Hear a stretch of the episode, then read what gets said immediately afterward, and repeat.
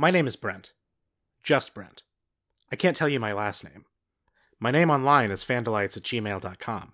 At least, that's close to being my real online name. I have to be careful, even about that. See, nothing is safe from the Yeerks. I could give you my actual screen name and they could find me. That would be the end of Brent and fandelites at gmail.com.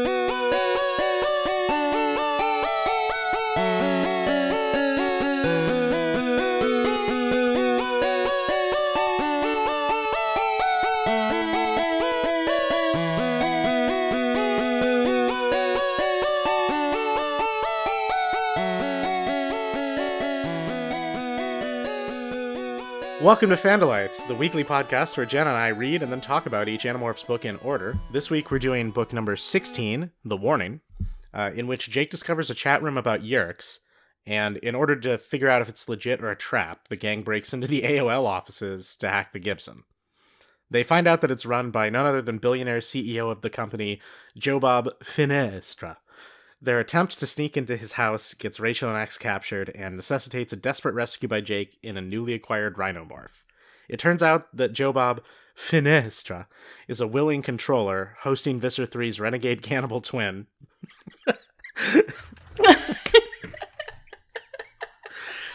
Visser 3's renegade cannibal twin is my favorite prog rock band. Um, and and Jake has to let him live to get Rachel and Ax out alive. Although he might have burned the dude's house down, as it turns out.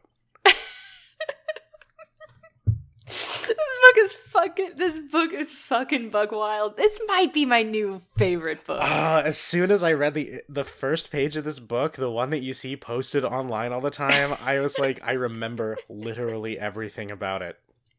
Really, I didn't remember anything about this book, and and that turned out to be it turned out to be a beautiful present that I gave myself. Uh, just following step by step in this fucking book with all this fucking internet talk. Oh my god. This is definitely the book where Hecate would show up if she were canon instead of our head canon. Yeah, this is this is the book where my um uh, uh extra scene fanfic emerges with the mainstream of the story. This is where Hecate emerges. She's like waiting for them at the AOL headquarters. she saw them coming. She had to intercept them before they blew all of the hard work she's done securing this Yeerk website. Yeah, yeah, because I'm pretty sure the reason Ax can't hack the system is because Hecate already did and locked the door behind her. Yeah, because she knows what she's doing, not like those fools at Web Access America. Yeah, you know she's watching this chat room. You know she's she's probably one of the people who knows what's up in that chat. I hope so. The the just the just just the fact that a chat room is a central like linchpin in this book is so savory to me. it's a ah, Brent. God, I can remember exactly the sort of chat room that is in here too. Yeah, it was very evocative. Marco's description of like the the five people you meet in every chat room. You can only type like 10 words at a time. Oh my god. It was hard to read. The chat log was hard. You got to refresh the page to get it to uh, load new messages. and it takes forever because they have uh, what Jake's internet speed is 38,000 BPS. Yeah, well, they go to Marco's because he's got the 56k modem. Yeah, he's got the upgraded 56k. Yes, and there's a point where Ax is like, "Oh, bits, but not even like million bits per second." and I, even okay, even 56 million bits per second is only like 56 megabytes. It's like It's not a lot. It's nothing. It's nothing. You it, it would take you so long to download Uh, "Do You Want to Be My Lover" by the Spice Girls at that speed. Andalites have very, very good lossless compression technology, so they don't need as many bytes. God, but that was just so. It took me back, Brent. Oof, I know. God, they're. It's a good thing nobody picked up the phone while they were trying to do this, right? yeah, just imagine Tom picking up the phone and he hears the screeching and he just yells up at Jake. I need to call the sharing EverQuest, kid. Yes. Um, God. Yeah, so if anybody's keeping track, uh, we now proclaim this officially the most 90s book in the series, and I do not know if it is possible for it to be unseated. It would be. I. it would be so hard. Like just the fact that this book opens with Jake rhapsodizing about his username, his screen name, and explaining what his screen name means. the end of B-Ball 24. Oh my god. oh. Oh, and when Marco emails Jake as like, with a, like a fake Cassie email, Cassie ninety eight, in order to like fake hit on him, like ob- obviously friend wise, like not actually trying to pull one over on him, but still very good. Yeah, I mean, I, I I always say nostalgia is a drug. This book is like the high grade, 100% pure pharmaceutical uh, nostalgia. God. it is only 90s kids, the book. Yes, it is the most potent. Like, fucking forget the Rainforest Cafe. I'm over the Rainforest Cafe. This book was so pure, beautiful, cocaine white nostalgia. Ah, I can feel it in my blood, Brent. I seriously suspect that this book specifically uh, is the reason that they stopped doing the updated cultural references re-release. Like, had nothing to do with sales. I am 100% convinced now it's because this one they would have had to rewrite like half the fucking book to account for post 9/11 airports. Oh, holy shit. Yeah, no kidding. Their plan to get the long distance to the AOL. Fuck, I can't believe this sentence. Right, Their yeah. plan to get to the, the long distance to the AOL headquarters is to just hop on a plane as flies. So they just wander in, into an airport, like, because you can just wander up to the gates, because this is, book was written in 1998. And they go into a bathroom and they stuff all of their clothes in a backpack, which they just leave in the bathroom. Okay, no, already the airport is shut down. You you're forgetting the very very important plot point where Jake has to pilfer a used diaper from the bathroom and hide it in the trash can near the the gate so that they can find it as flies because KA only writes them in Flymorph when she wants to tell poop jokes. Yes, and that we've gotten to the I we've moved past the part of these books where KA is obsessed with eating and consumption as a source of horror and we've moved on to more of a 90s gross out poop centric joke horror. You know, uh, consumption as a source of horror does show up in this book though. Oh yes, it does. More than anything, but we okay, we have to take this one step at a time because there's so much here. Right. And I want to savor every bit. Ax doesn't to, so to to, to go back to two books ago with the book with all the poop. Ax doesn't Ax doesn't seem to understand That should have been the fucking title of the episode. the book with all the poop. Ax doesn't seem to understand poop uh, or waste excretion in general. Like, he doesn't seem to understand the concept, which goes back to your point of how. What what do andalites excrete even if they're just consuming nutrients? Yeah, I, I thought that I thought that that was sort of low key insinuated in the book where they finally found out how andalites eat. In that they I guess so. they don't have solid waste. Yeah, I mean, but the whole the whole joke of that alien area 52 book was that the Yeerks were trying so hard to get to a Oh, shit, or you're like a, a a space toilet that's been ejected from a dome ship. So if there's nothing in that but compost, then that whole book, I mean that that book doesn't hold together anyway. Well, so He did say it was an early primitive model. Maybe that was before they figured out how to shunt their waste directly into zero space from their body. fuck. I assume that's what they do.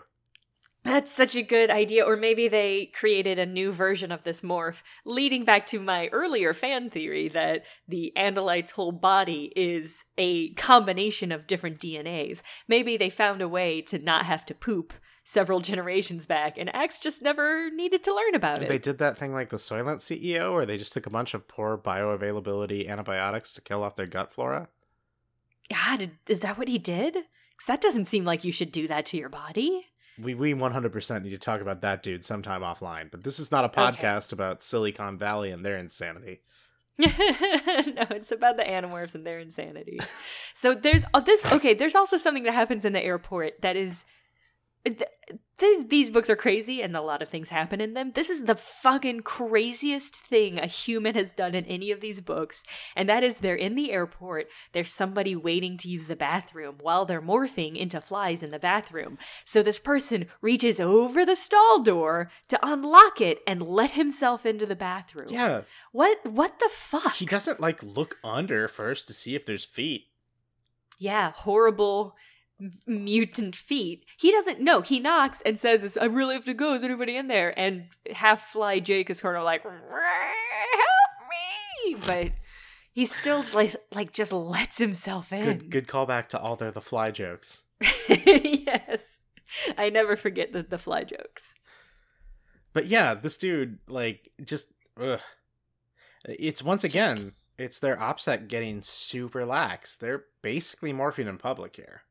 Yeah, yes, yes. They're basically with Ax and Tobias, so extra tricky there because they have to morph from human to their regular bodies and then from their regular bodies into whatever bullshit, in this case, flies that they're going into. It's so unnecessary. I mean, they get the job done, kind of. Jake does get swatted on the plane, which sucks. Yeah, god, that that's a rough scene where all the rest of the flies sort of that had to be real disturbing if anybody noticed it on the plane, like the rest of these flies picking up their fallen Picking up? brethren and Ah. flying him over for a fucking funeral or something. Yeah, that's extra crazy when you put it like that. I hadn't really thought about it, but yeah, seeing like it in my mind it looks exactly like a drone. You know how like drones have like four Yeah. like the four four engine drones? Yeah, like the quadricopters. Yes, um, that's exactly what it looks like, but a tiny dead fly version of that.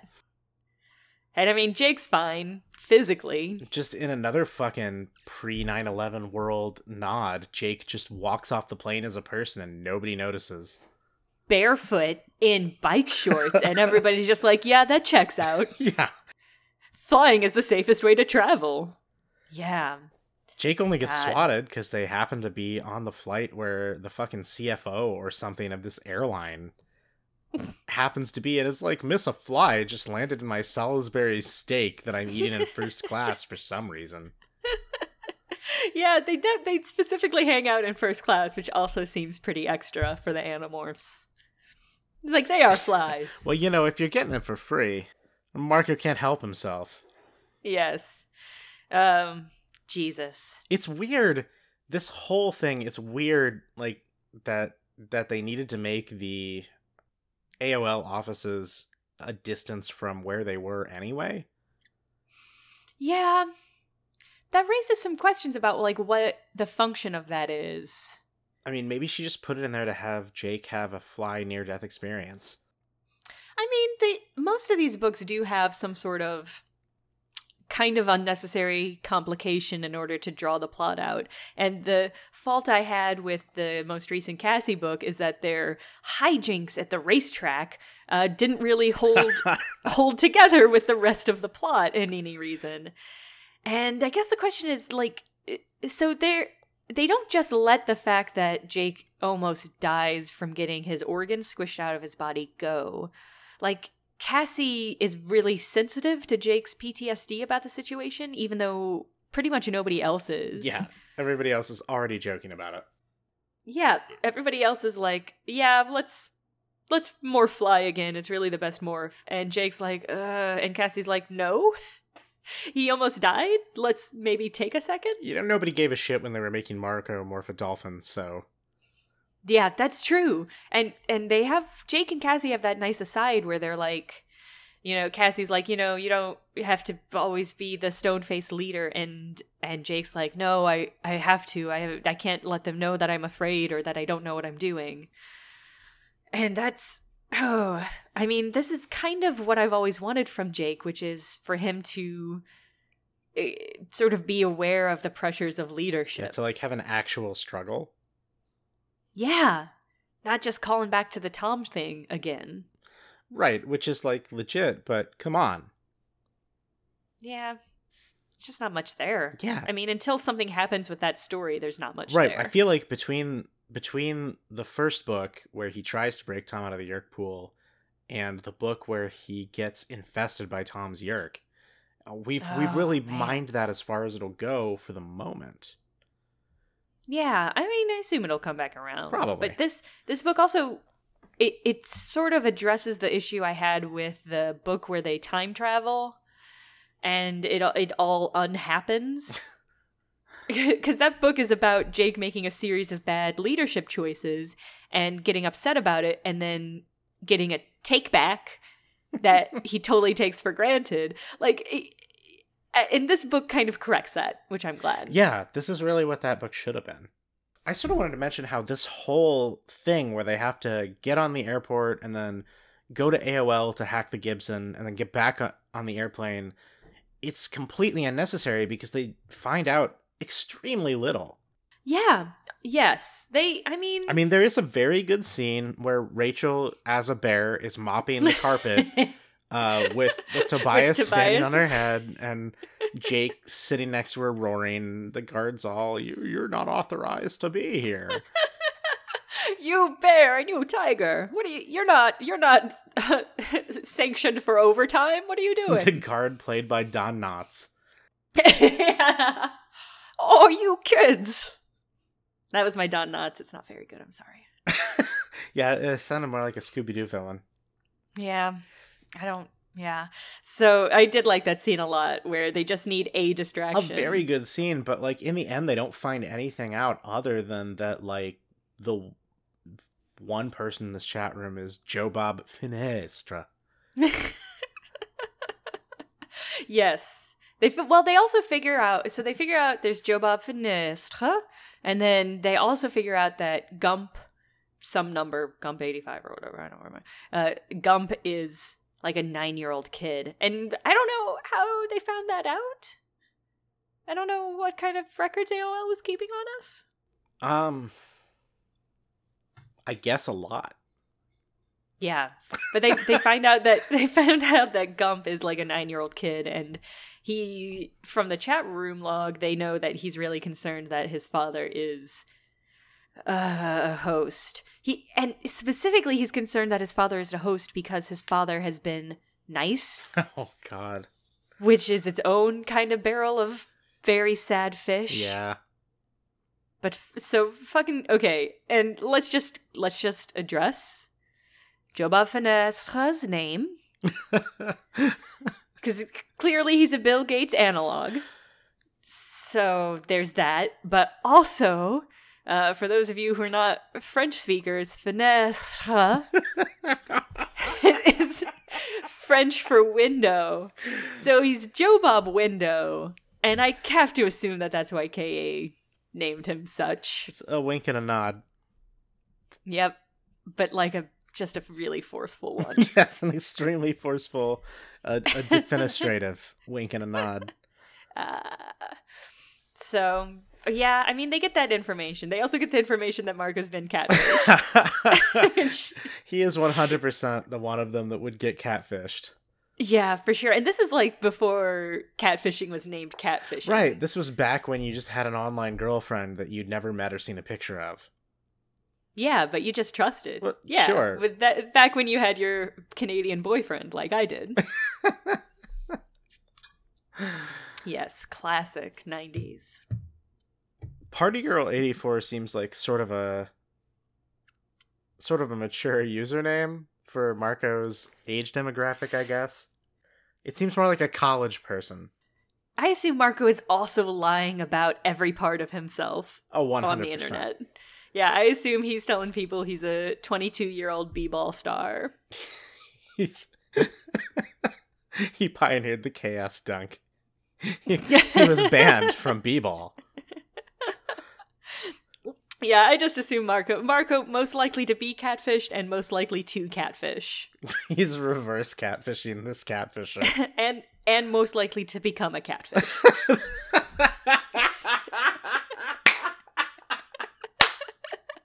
very good. Very good. Oh my god. So they come to this dilemma, which I think is a really interesting dilemma where they're trying to figure out if they should contact Gump and keep him this again this 9-year-old kid from telling his dad I I know something's wrong with you. What's happening? Because the Animorphs, I think, fairly assume that once they once this kid confronts his dad, he's going to be made a controller. Oh, especially if he uses the word yeerk. Oh yeah, he's gone. He's just gone. Uh, or to infiltrate Fenestre. The Fenestre compound. Yes, um, and I think that's an interesting. I don't know. Do you think they made the right choice? Uh,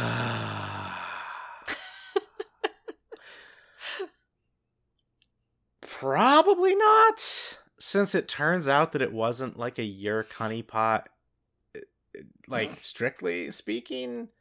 But like, I don't know what they would have done for Gump anyway. Yeah, I mean, I guess it's fair. It, it, it seems like they could have intervened with Gump in in not a very long amount of time and still been able to hit up Fenestre. But Yeah, I mean, Cassie sort of did what I imagine is the extent of their ability to help with Gump. At, Yeah, at in the end of the book. Yeah. yeah, God, can I can I tell you? First time that made me cry. It made me actually cry because it was so distressing. We'll get there. Let's talk about the infiltration of Fenestre's compound. Yeah, so the the reason why I'm hesitant to say that they made the right call is because it's such a shit show. This guy Oh my god. has some fucking security because he's Visser 3's renegade cannibal twin, and so the whole thing is set up to keep people that can Oh, morph God. from getting in. Yeah, just anybody who could become an animal. And just like, yeah, it's set up against animals. So they initially try to uh, invade, and Rachel and Ax get caught. And like, because because it's set up to keep birds from entering his house. Like all all there all of the doors and cracks and windows have electrical fields to keep a- insects and, and birds out. And it takes down Rachel and Ax, and they get caught. And Jake is like, okay, well, we have to do something, or else they'll be either they'll have to morph out and they'll know Rachel's human and our secret's busted, or they'll be stuck in morphs. So there's a, a real time aspect. There's a real rough exchange when they're like recovering on the roof of a Wendy's after after this failed attempt at sneaking in where Mm. like Marco and Tobias are both just shouting at Jake about like the need to do something and how he fucked up and Yeah. Marco gets pissy at Tobias cuz like of course you don't really care if she stays a bird. Yes, that was such a a mean, but I think maybe kind of fair dig I, I mean at Tobias. let's be real, Tobias probably doesn't want her as a bald eagle. No, because that that's kind of a weird power dynamic in their bird relationship. It sort of reflects the power dynamic in their person relationship. But Yeah, that's fair.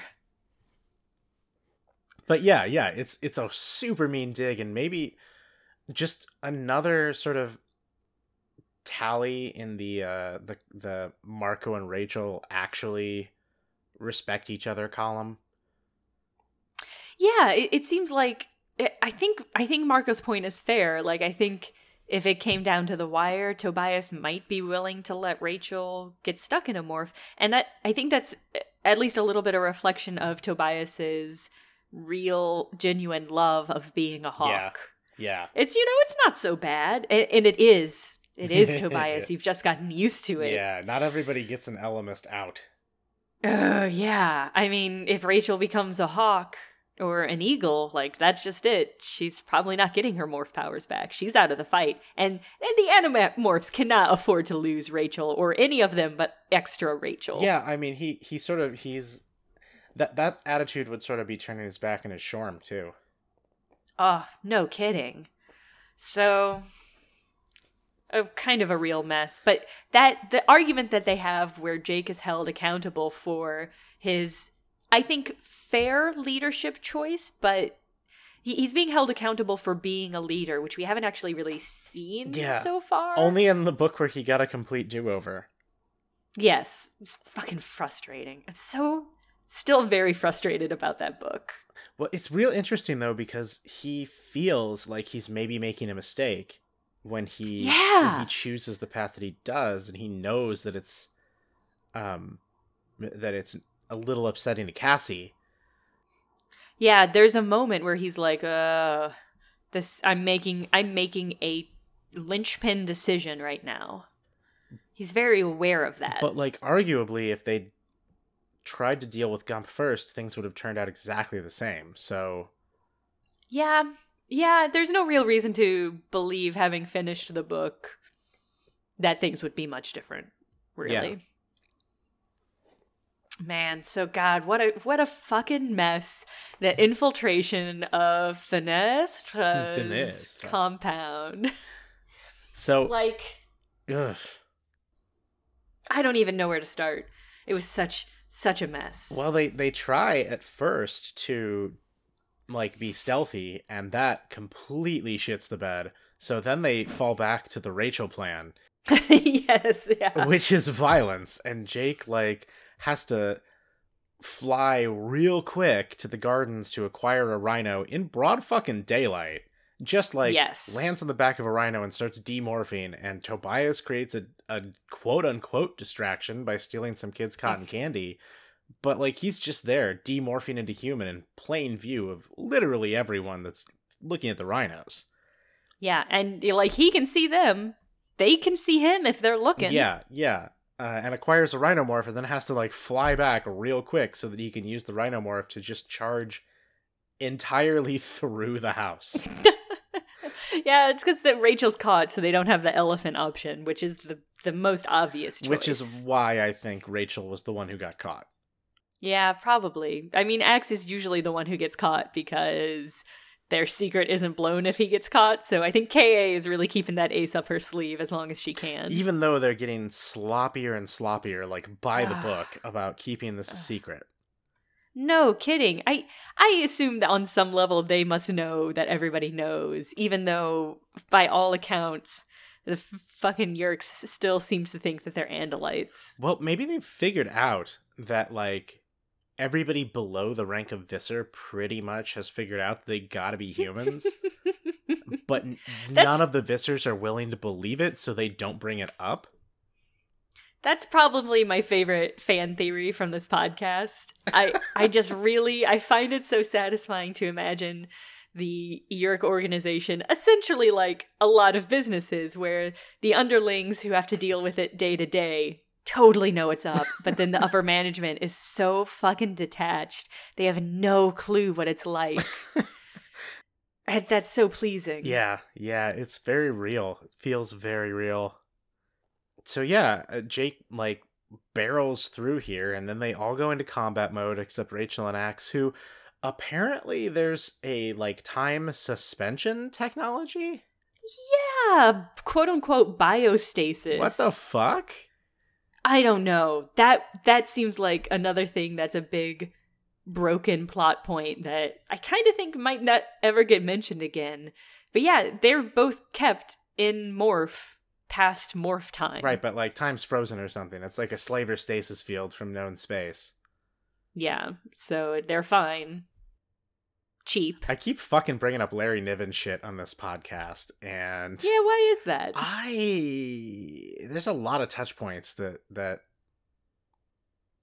I don't know. I because I'm a fucking nerd. That's why.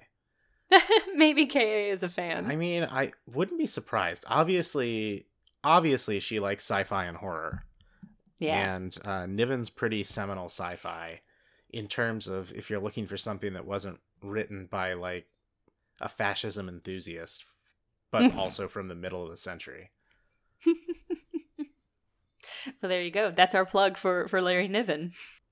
Put that on the book cover.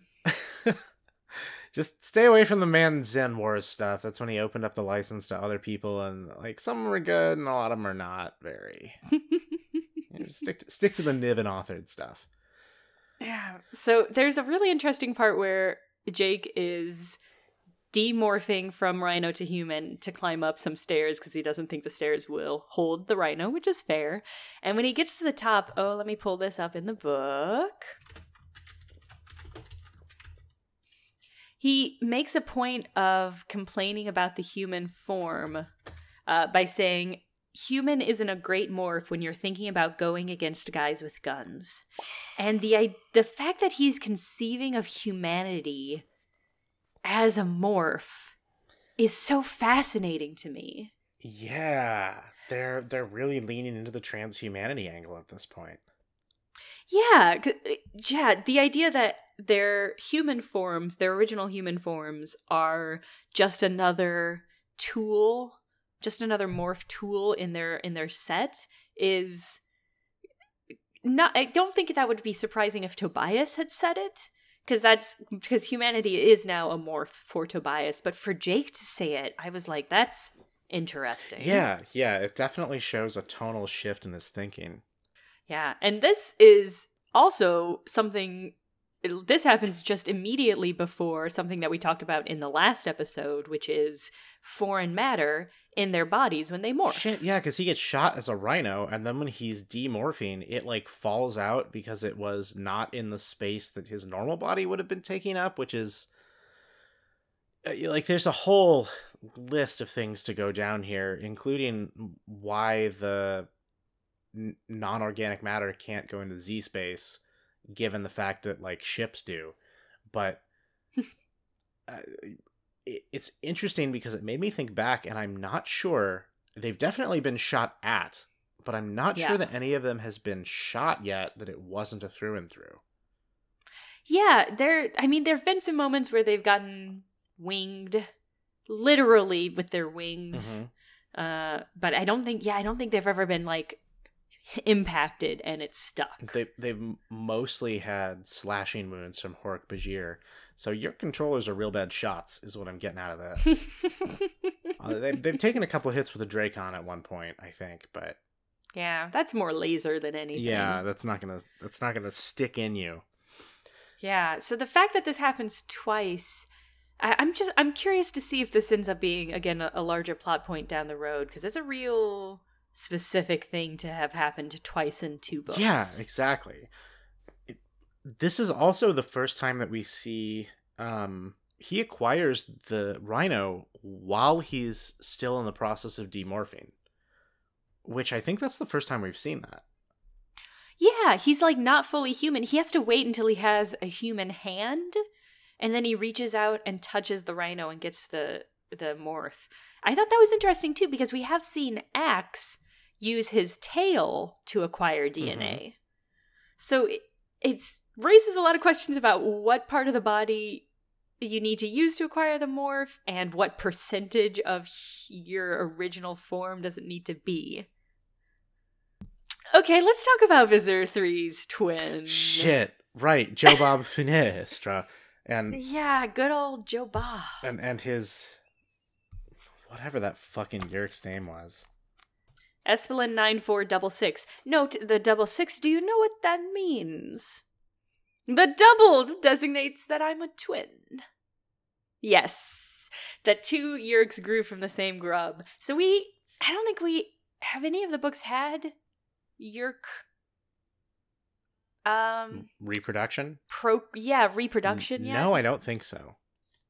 feel like maybe they talked about it. No, I think they might have made very vague reference to it in the book with the the traitor. So they they definitely established that Yeerks are capable of romance, although it is perhaps atypical.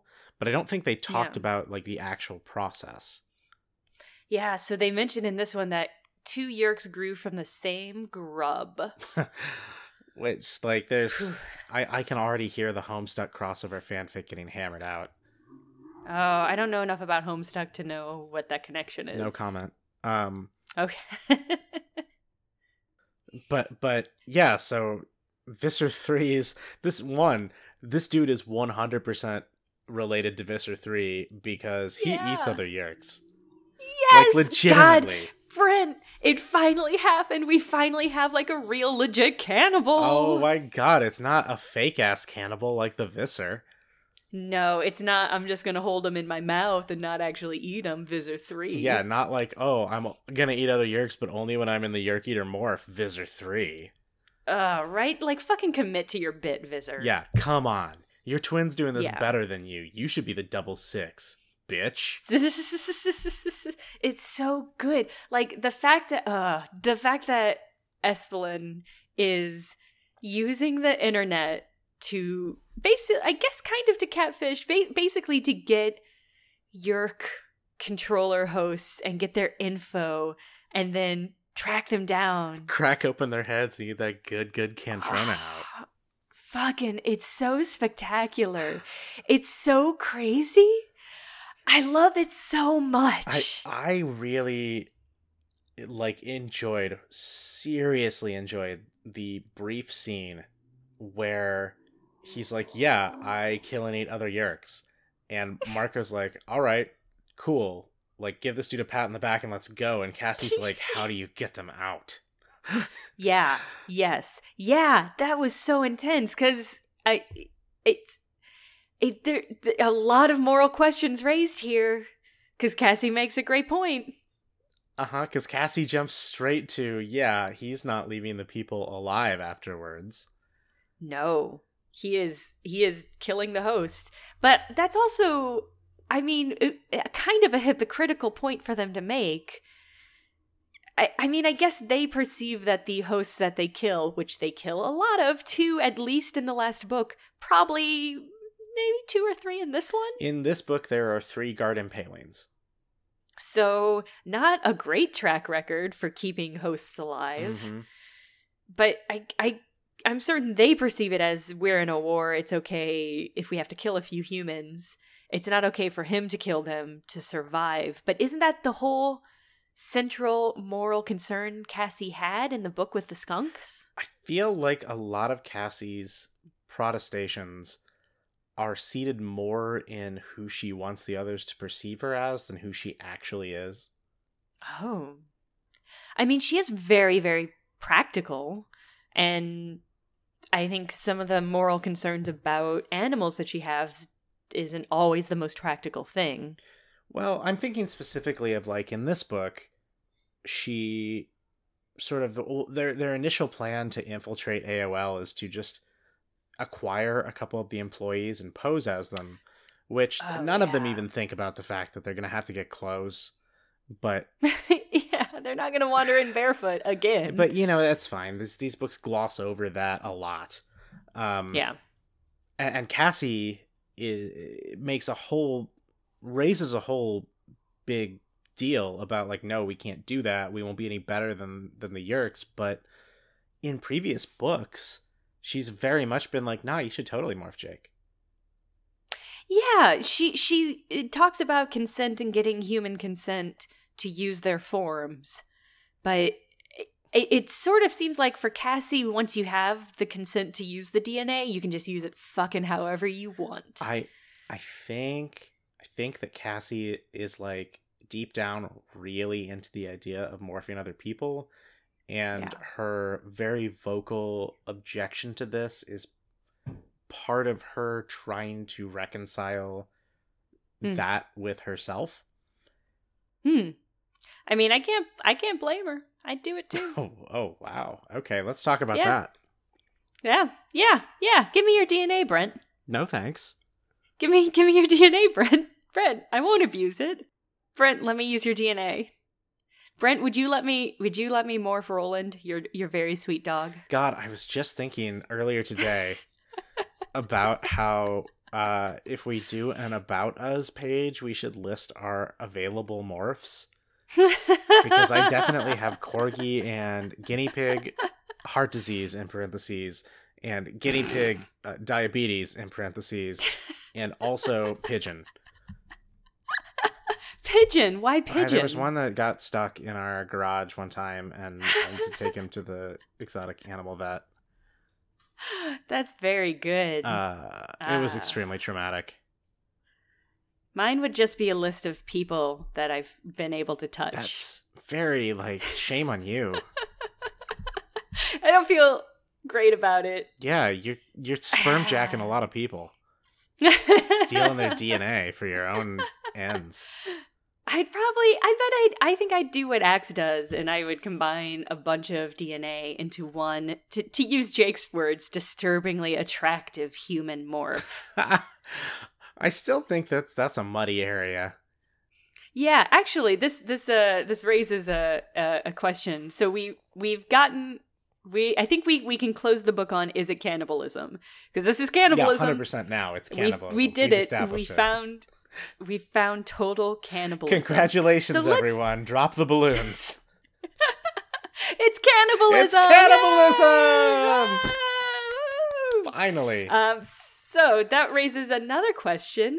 If you find a morph that is a composite of your DNA with a bunch of other people's DNA, but if you think it's like pretty fucking hot, is that autoerotic? Uh, I feel like it's closer to incest.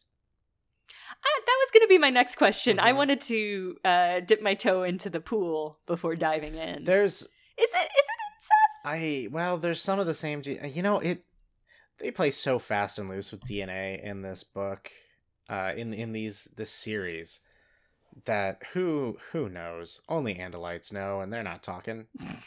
That's true. I think maybe in Jake and Rachel's case, it's a little bit more clear cut because they are cousins. Yeah, that's true. For either So- of them, there is double the DNA involved as for anyone else. yeah. Like if you if you're Jake and you look in Ax and you're like, I mean, that's a pretty attractive dude. Uh, that is.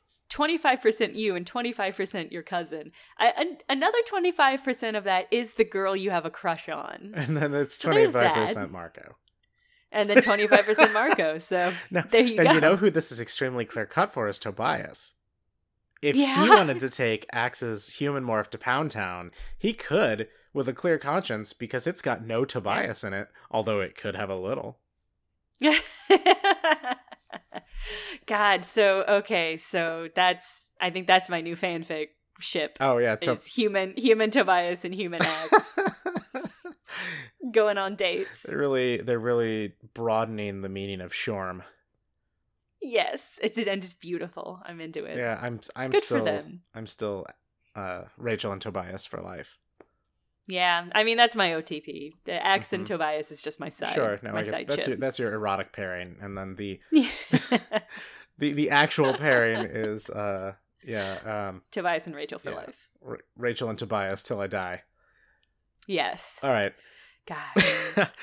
we we could go on for a long time about this particular fucking book, but I feel like uh it's probably about time for us to wrap up. Hold on. I really want to talk about that last scene. The very Oh, end shit. with Cassie. Cause that's that really got to me. Uh it just cause Cassie is trying to warn this kid. She she morphs a wolf. So already not the greatest plan. You couldn't find a dog to morph into, Cassie. Apparently not. Apparently not. So she morphs a wolf and goes to meet the kid at like a playground. Like tracks yeah, down she the stalks kid. a child at their She school. stalks the kid, the nine year old kid, finds him at the school, thought speaks to him. Because they also just, they've all gotten really lax about thought speaking. So I think they thought speak to some guards in this book too. Uh-huh, and also to Esplin. Yep. So just, just go with it, I guess. No rules. no gods, no masters. so Cassie thought speaks to this kid and tries to convince him not to tell his dad that he knows he's a controller. And that's all they can really do. And like none of nobody else did that. Jake didn't do that. Cassie did it cuz she she's the moral compass and she's the only one who was really concerned about this kid as an individual. But that really messed me up. Yeah, and well, and she was so angry at Jake for letting uh, Joe Bob Fenestre live, even though Jake may have. It's implied Jake may have burned the dude's house down. That's a thing. In this book, his uh, Joba Fenestre's bo- house burns down. Yeah, yeah. Jake just throws that in at the end and is like, you know, lots of people had reasons. It could have been me. It could have been Cassie. It could have been Ax. Yeah, it could have been any one Uh-huh. of us. You don't know. Could have been Fenestre himself. Yeah, well, because the the whole thing is Jake told this guy that as long as you stay in this house, we won't come after you. and Yeah. uh, then he took away Even the though we know. house. Yeah. Yes. Yeah. He cuts a deal. He cuts a deal with the cannibal Yeerk. you keep on. You keep on doing what you're doing, and we won't um, fuck with you as long as you chill out in this house. And then his house burns down mysteriously. yeah, there's there's definitely some tension, some strain on Jake and Cassie's relationship uh, towards the end, and I think him being there for her after she tells this nine year old not to trust his dad, and is just really torn up about it, uh, sort of puts things back on an equilibrium for them. I mean, I hope so. I'm I'm rooting for. I don't love them as much as I love Tobias and Rachel, but I do love Jack, Jake, and Cassie, and I want them to to figure it out. the book ends with all of the animorphs like mucking out her stalls in the barn, so Desperately trying to find a sense of normality. yeah. Desperately, desperately, desperately. So that's Fandalites. Hope you enjoyed this week. We uh certainly did. yes. We could probably talk about this book for hours. Yeah, I could probably keep going. Yeah, but, Uh, but I mean, your commute's almost over, so so join us next week for book 17, The Underground. which I have no idea what it involves. I hope bats. I think that's a bat book. I bet Marco has a Batman joke. I yes, I hope so. I hope uh, there's also a Spider-Man reference. Probably a Dracula too. Yes. Uh, find us on the internet on Twitter at Fandalites, uh, on Tumblr at fandalites.tumblr.com. Email us, fandalites at gmail. Um, just, you know, hit us up. If you've got anything to say, or fan art, or fan theories, or you just want to engage in conversation about this book, uh, we'd love to hear from you. Thanks to Dustin Odell for the use of our theme music. And uh, remember, nostalgia is a drug.